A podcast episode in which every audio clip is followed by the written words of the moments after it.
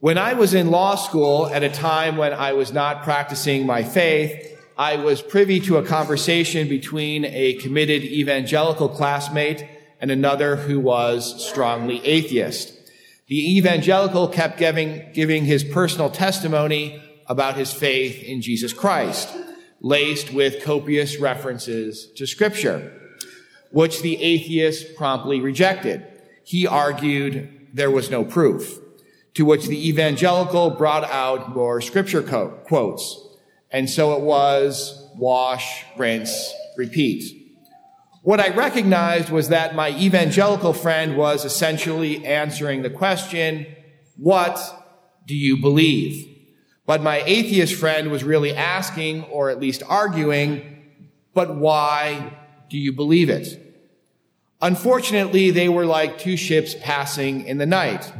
Although I was not really practicing my own Catholic faith at the time, I felt that there was something more meaningful in this Christian's testimony at least as compared to the nihilism expressed by the atheist. Still, I couldn't help but sympathize with the atheist. Our Christian friend seemed unable to answer his challenges. Citing scripture didn't seem to be very helpful in proving the authority of scripture.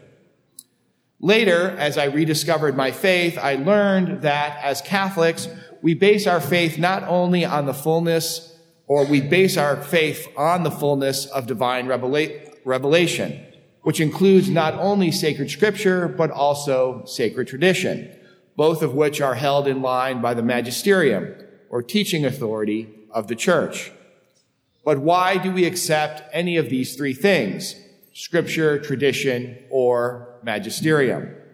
The answer is that we look to the apostles, those who carried the teachings of the Christ and the testimony of his life, death, and resurrection out into the world. That is why we say in the Creed every Sunday, I believe in one holy Catholic and Apostolic Church.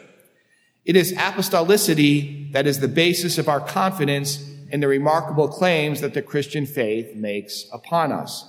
It is because the Christian faith has been so consistently practiced and handed on by the apostles and their successors that we can believe in the truth of the gospel message.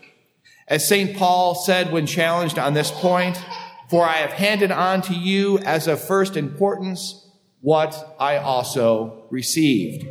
Yes, it's true, of course, that we can survey church history and see that certain outward forms and practices within the Catholic Church have changed and evolved. But we also see that the substance of the faith has been consistently present always in the Catholic Church. Like Christ, it is the same yesterday, today, and tomorrow. St. Paul reminds us that it is this apostolicity that is the sure guarantee of our faith, that Christ appeared to Cephas, then to the twelve. After that, a Christ appeared to more than 500 brothers at once. After that, he appeared to James, and then to all of the apostles. St. Paul claims his own apostolic authority in the same way, though of course Christ appeared to him in a different manner than the others. This apostolicity is expressed in the sacrament of holy orders, by which the original apostles, through the laying on of hands, as recounted in the New Testament, could ordain successors to their apostolic ministry. This was not some post hoc rationalization developed by the church in later times. Rather, even the earliest Christians recognized the succession of the apostles as the mark of the church.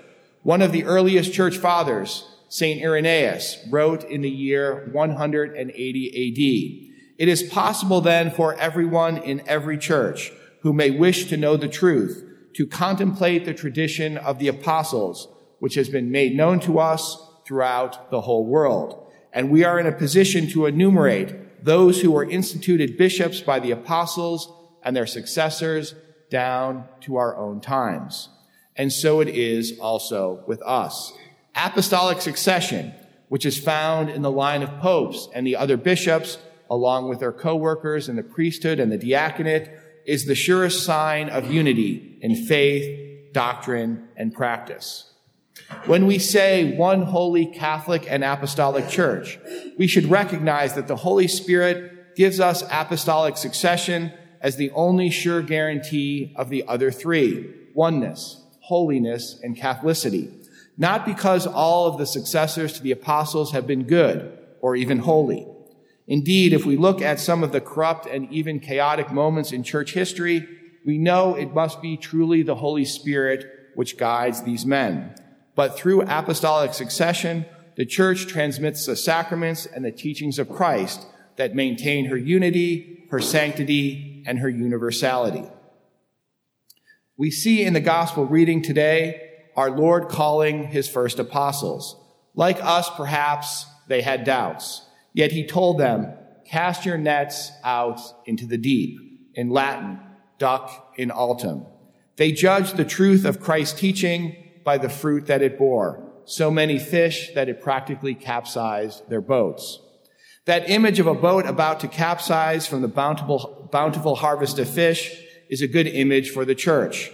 Throughout history, we see a church that is often struggling, only rarely triumphant, sometimes zealous, but too often tepid, yet always, always maintaining the sacred doctrine like a boat straining to, say, to stay afloat under a heavy load. But she has always managed to do so, sometimes just barely, because she is imprinted with the apostolic mark given to St. Peter and the other apostles. This mark tells us that our faith is one and the same as that taught on a lakeside 2,000 years ago.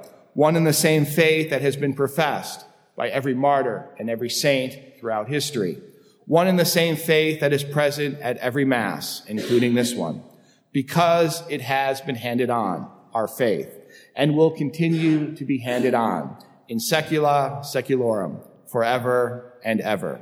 In the name of the Father, and of the Son, and of the Holy Spirit.